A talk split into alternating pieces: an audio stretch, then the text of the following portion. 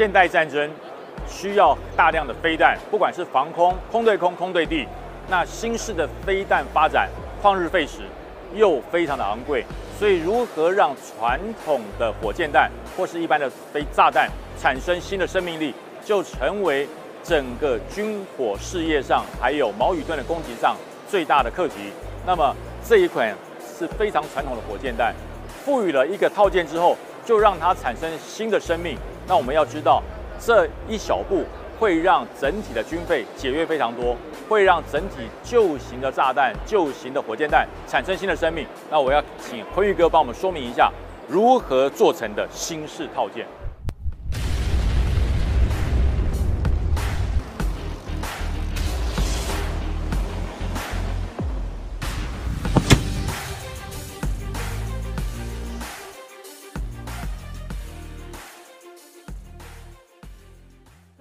这个火箭的本体啊，叫做七十厘米空用火箭，是啊，那美军叫做九头蛇。九头蛇好，那么九头蛇空用火箭，其实在美军很便宜，一千块钱美金就它本来就是空对空还是空对地？呃，它空对地，空对地的啊主要是空对地。那空对空必要的时候也可以用也可以。对，那你看到那个越战的那个纪录片里面，那个直升机下面挂两个圆圆的，很多出去去去去对去去去打这个面的，那个就是九头蛇。是好，那么当然有经过好几代发展。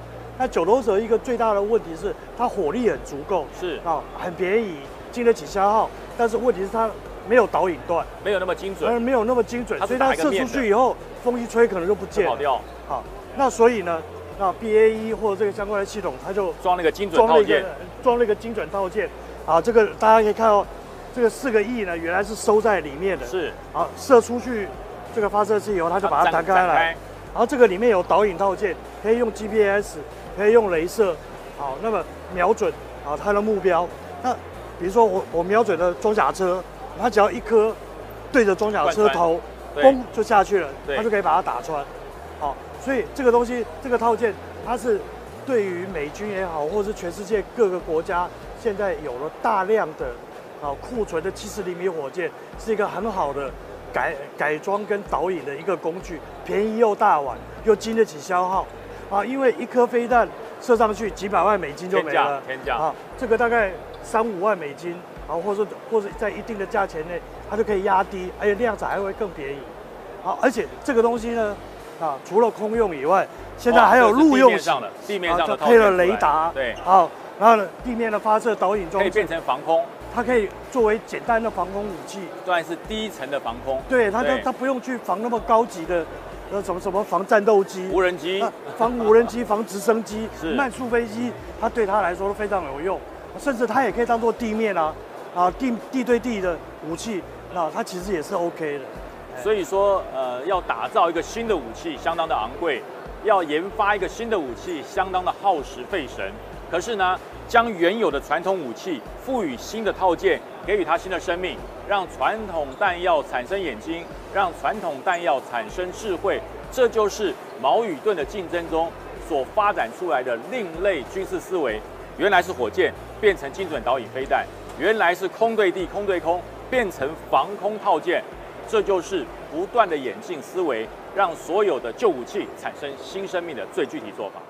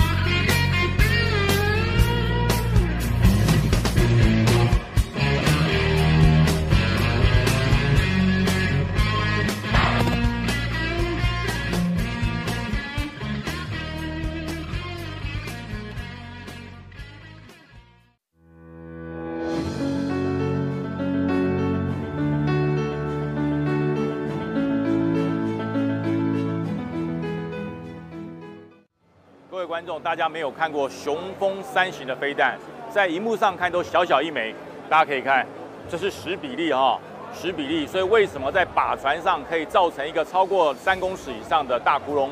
其实就是雄风三型的飞弹，它是超音速的飞弹，也是航母的克星，所以大家可以看两个副推进器，主体如此，对，超音速的飞行。所以在整个台海的捍卫上，台海的巡弋上，它有扮演着小兵力大功，甚至这款飞弹是目前整个亚洲超音速飞弹里面算是前几名的好飞弹。所以大家如果到国防展来，可以看一看实体的雄风三型飞弹，相当相当的让你会感到震撼。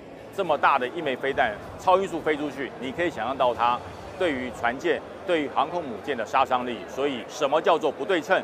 什么叫做小兵立大功？我身后的雄风三型飞弹就可以证明很多大家心中的疑问。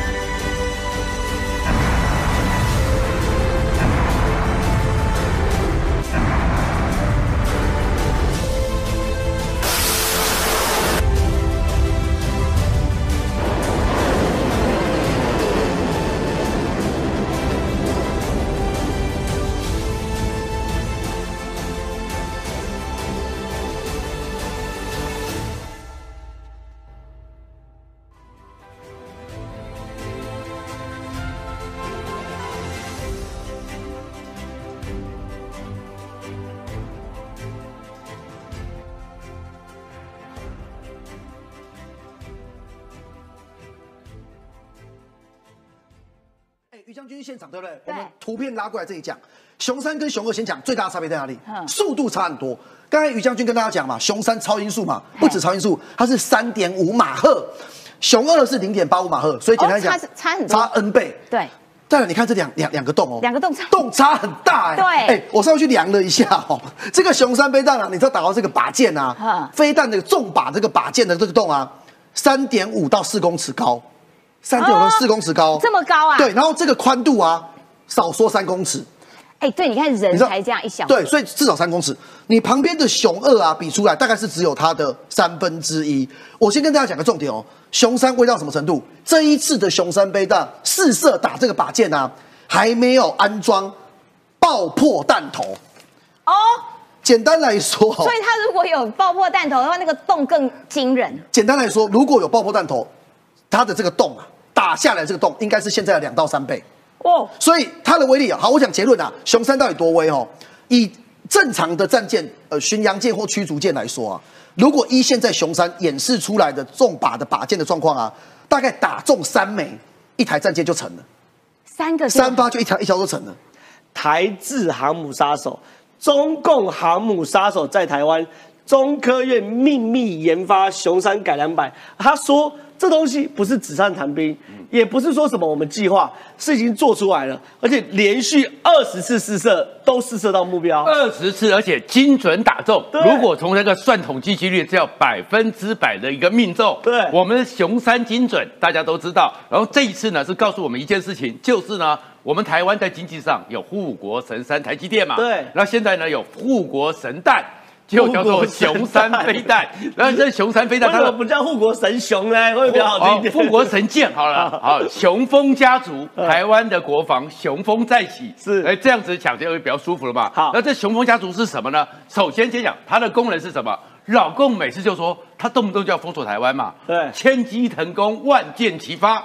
结果呢，等到我们熊山家族全部就位之后呢，到时候呢，你会看到台湾海峡。东太平洋，我们的东边的太平洋上面，呃，巴士海峡那边有一堆漂浮的靶台。为什么是漂浮靶台？它的航空母舰，它的动五五太好打，太好打了，就僵在那边，停在那边，然后就变成漂浮的一个靶台，是可以你随便炸。而这里面呢，它已经从去年到今年三月，已经试射了二十次秘密的试射，对，结果二十次都非常精准。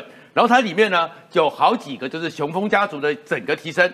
过去的时候，我们说我们台湾有没有巡弋飞弹？有啊，那个叫雄升飞弹，把雄二一增程，然后可以出去之后绕着八字形转八圈，那个已经具有巡弋飞弹能力了。那雄三我们知道超音速的，打得非常精准嘛。那现在呢，开始给你远中长程，我通通都是雄风家族，而且呢，不是只有从陆地上打出去，不是只有从舰艇上打出去，从高空中。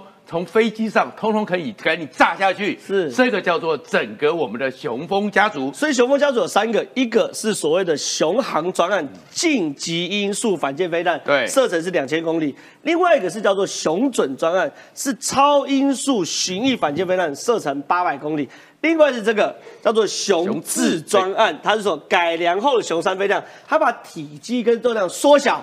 让我们可以装载在我们的飞机上面，所以变成雄风家族是这三个等于是新家族加入哎，这个雄字就是短的 F 十六 V 载着它，然后看到之后我直接居高临下就给你打下去，然后呢，我们不是有那个海风大队吗？海风中队吗？车载路上的车载型的也是，你只要逼近一百海里、两百海里之内，我就把你打下去，然后再过来呢，中程的是叫做雄准，对不对？准是非常灵活的老鹰。它是可以在树林里面穿过树林，所以是雄准飞弹。而且呢，我们过去的雄升是超，不是超音速，是类似巡弋飞弹。但是现在呢，从雄三启发之后呢，它呢可以在整个贴海贴地，然后像巡弋飞弹一样的可以变换方向。你被击中了，你都不知道说。我是从哪边打到的？所以所谓的寻翼指就是我可以贴地，对，或者是贴海飞行，有点那种像是鸟这样寻翼的感觉。所以这东西有射程，虽然没有两两千公里远，可因为它强在它是贴地，对，它强在它贴地过程中呢，它是主动雷达寻标器。贴地过程中，就像于将军刚刚讲的，即便到了海洋，海浪起来，我要么绕过海浪，要么穿过海浪的时候，我的巡标器也不会受海浪的影响。这东西很可怕哎。对，而且它的航程八百公里的意思，不是说它我直飞八百公里，是我转弯右弯左弯右弯，我总共绕绕了八百公里。所以呢，你奇怪了，你明明呢针对台台中港正在飞的时候呢，然后左右都才看台中港那边都没有飞弹。结果你屁股就被中了，是是因为他可能从高雄那边打出来的，是这个叫做中程的飞弹。再过来呢，这个更厉害的是什么？直接给你当头棒喝哦，这个就叫做雄航飞弹。晋级因素，对，晋级因素就是极因素是五到八倍因素，所以它是接近五倍因素。然后这极因素的飞弹是什么？就算你看到了，你现在的雷达。你就算发现到了，你来得及吗？你一个航空母舰快要转弯，从你头上极音速的直接打下来，对，你只有三十秒。这三十秒一艘船舰是走不掉的啦。是是，然后如果它有巡标器，就直接把你的头上这个叫当头棒喝、醍醐灌顶，直接灌下去，打穿打穿。然后呢，测试的结果是什么？它是在平流层和对流层，这个高空是非常稳定。对然后这是超音速的在巡弋，然后巡弋巡弋，看到你李正浩看了就讨厌，直接对着你的头顶之后，瞬间加速，对。直接的一冲刺，极超音速的速度，你就算雷达知道它打下来，你来不及逃掉。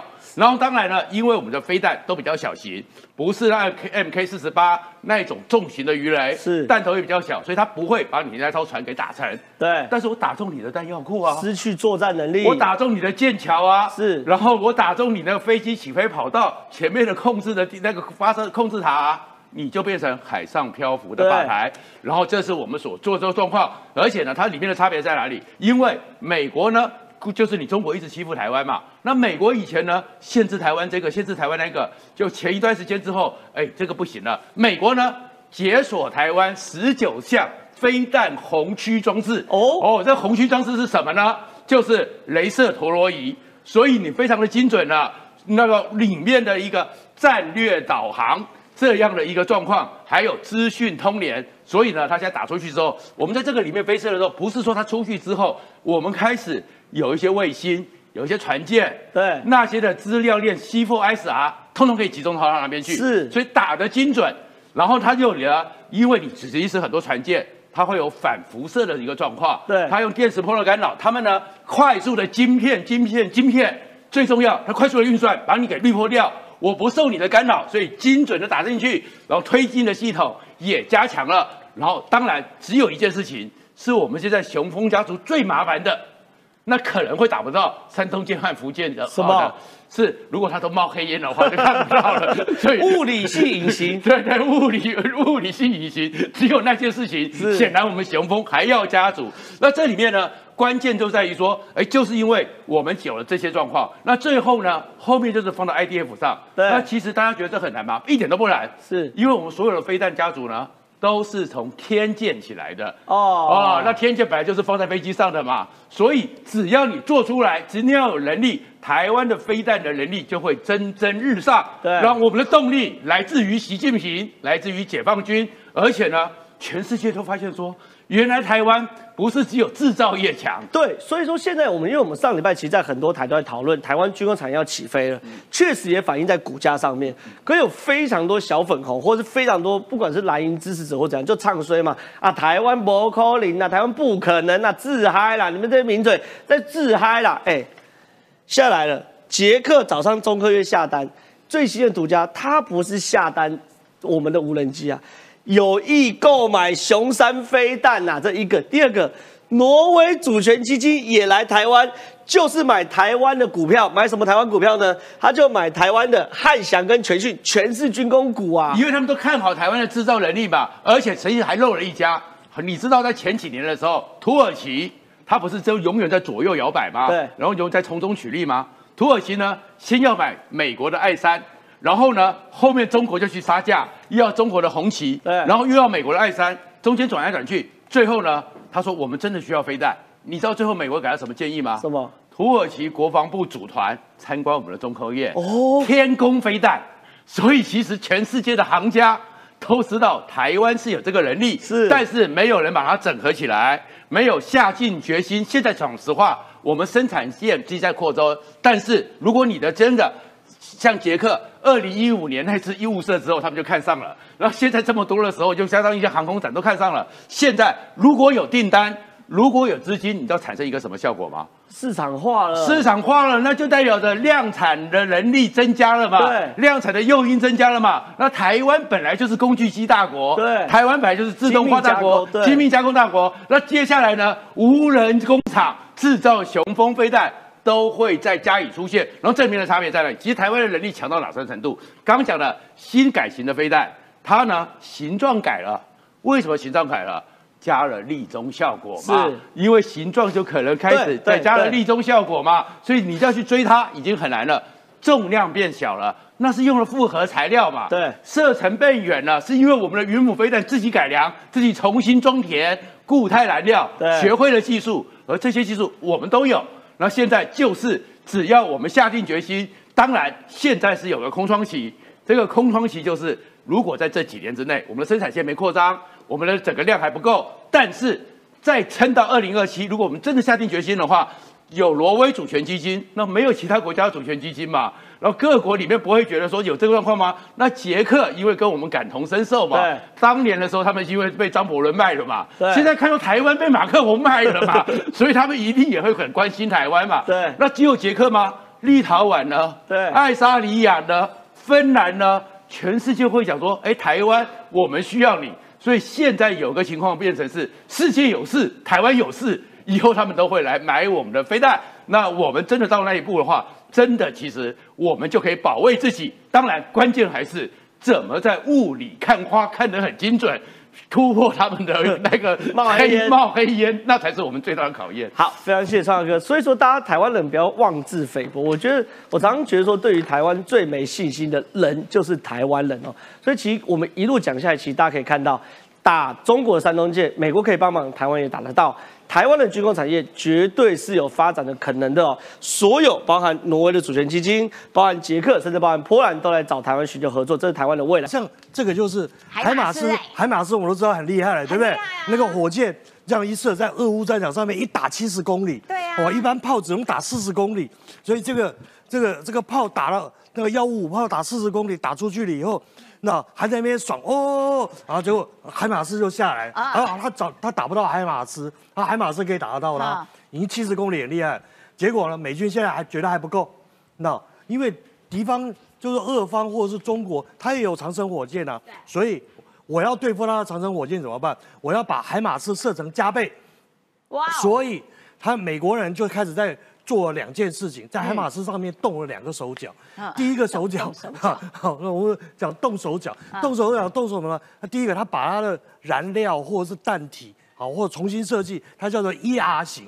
好，就是嗯哼 M L I I S 的 ER 型好啊，那 ER 型呢？那原来海马斯的火箭弹只有打七十公里，它可以打到一百五十公里。嗯，好，那加倍呢加倍的射程。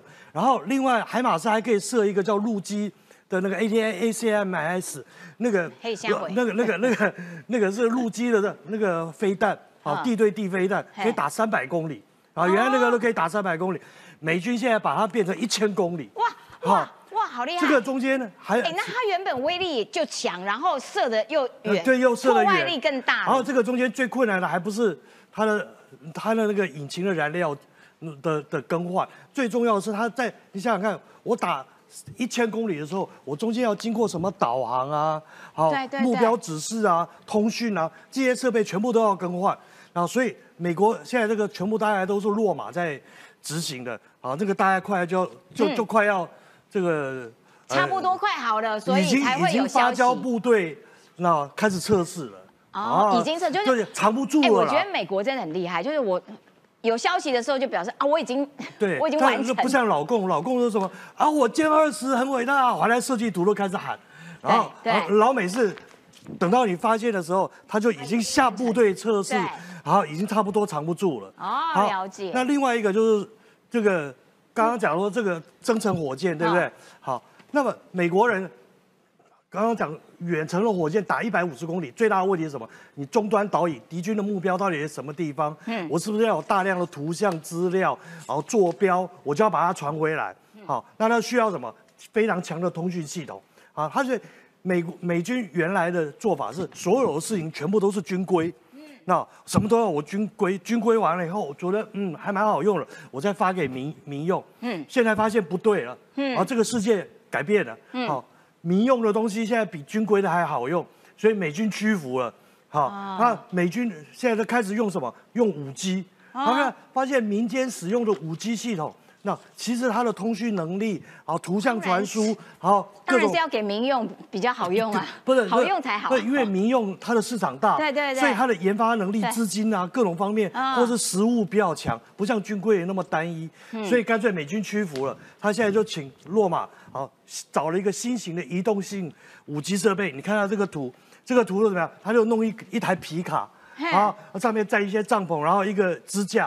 哗就拉起来，就一个五 G 设备。哦我拿它可以它可以跑到山里面，跑到哪边郊游马路，或者是还可以走的道路，我就在一个地方不一支架，然后，我这个附近大概一一两公里的地方，我的五 G 通通都可以都可以通讯。那这样子就为我的前线的部队对提供了非常好的准确的讯息啊对准确的讯息图像、坐标什么的都可以对马上传回去。哦，这个中科院要到捷克去是买去挑选那个十二轮车，十二轮对，的载具？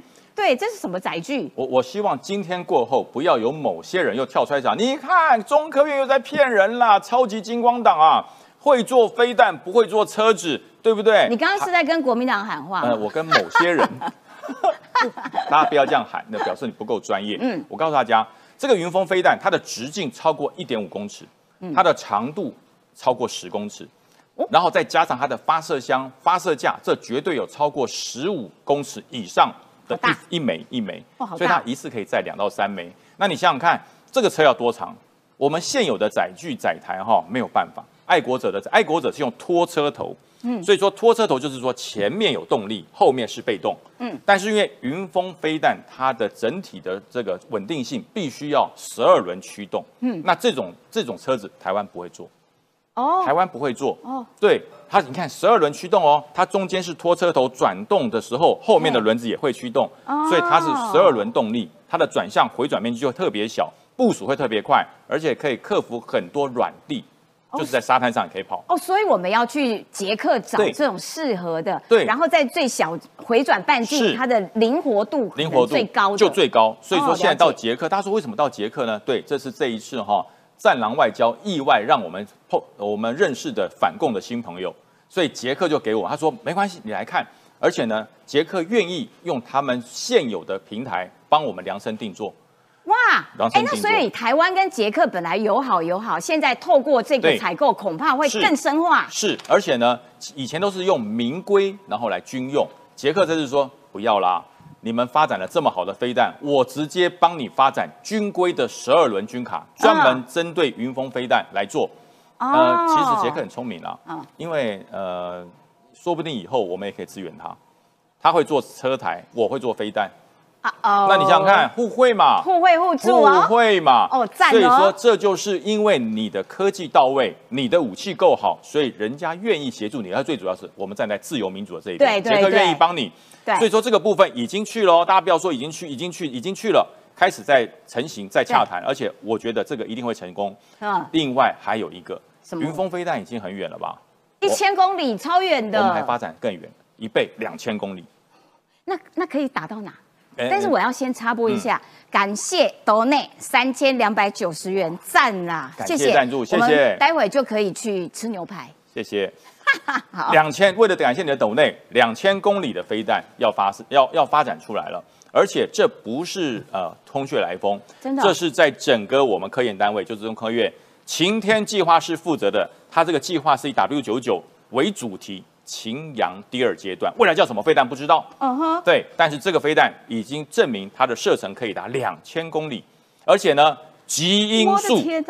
极音速跟中中国自豪的极音速飞弹一样，超过音倍音速五倍以上。哎，我们好厉害哦！对，其实哈，我我一直在讲，人家说我们中科院怎么这么厉害，突然间就变得这么厉害，不是，是以前有些关键技术嗯，没有办法突破，就是说那现在为什么我们突然间可以突破？因为习近平的战狼外交，习近平的野心扩张，让这一些我们的好友。嗯反共的好朋友协助我们打通了任督二脉，嗯所以说一下子就飞龙在天，就飞上天了。嗯所以你看，我们才刚刚发展了一千公里的云峰飞弹，怎么这个极音速飞弹就要出来了呢？对对对对对就是任督二脉打通了。任督二脉打通，然后整个加倍速的往前进。所以说嗯，我觉得过完年之后，解放军又要生气了。你怎么可以发展极速飞弹？这是攻势武器。对，嗯只要敌人不来欺负我，何须离开你？你不打我嘛？你不要打我，就不会打你嘛。现在就是你打我，那只准你打我，不准我打你，这是什么，道理啊？你要打我，我研发，我自己努力增没强，有什么错？而且我觉得我们还蛮厉害的，就是打通了任督二脉，而且我们还蛮自立自强的，所以这件事情值得再给台湾多一个肯定。对，未来会更多，嗯因为其实关键技术一突破之后，你会发现哈，一通百通，很多的事情我们中山科学院研究这群科学家就可以突破了。哎，那那那那日本呢？哎，日本是这叫做异曲同工之妙。日本以前因为受他宪法第九条的限制，所以他不能打人呐。嗯，所以大家有没有看哥吉拉？嗯，有没有看库斯拉？对，日本的自卫队都是打恐龙、打怪兽、打外星人，因为他不能打人嘛。对，以后大家会看到喽。日本的自卫队开始发展攻势型的巡弋飞弹，嗯，这是攻击的，而且他现在是把这个整个他的一二型的标准飞弹，要把它做一个改发研制，变得跟我们的云峰飞弹一样，可以打一千公里。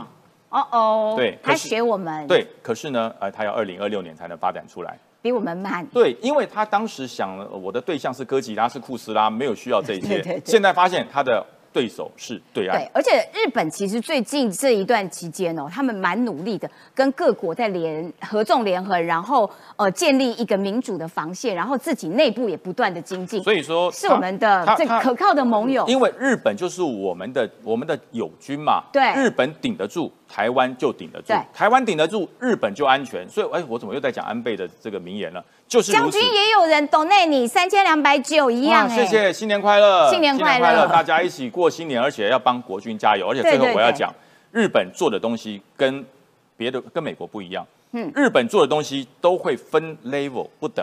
比如说我买车，对不对？对，我买车会有豪华型、标准型，还有什么这个这个这个呃机动动力型。对。它的飞弹也是这样，一种飞弹做三种模组来组合，它的载台都是一样，它的载台都是音速的飞弹，但是呢，它的弹头可以换，弹头可以换成侦察用的弹弹头，就是我可以侦察，把这所有的影像传回来，可以作为伺候，可以做成监察侦察的飞弹，嗯，然后再把它换一个弹头变干扰，嗯，我的飞弹飞过去，你周遭所有的雷达全部失效，嗯，然后最后就就是攻击。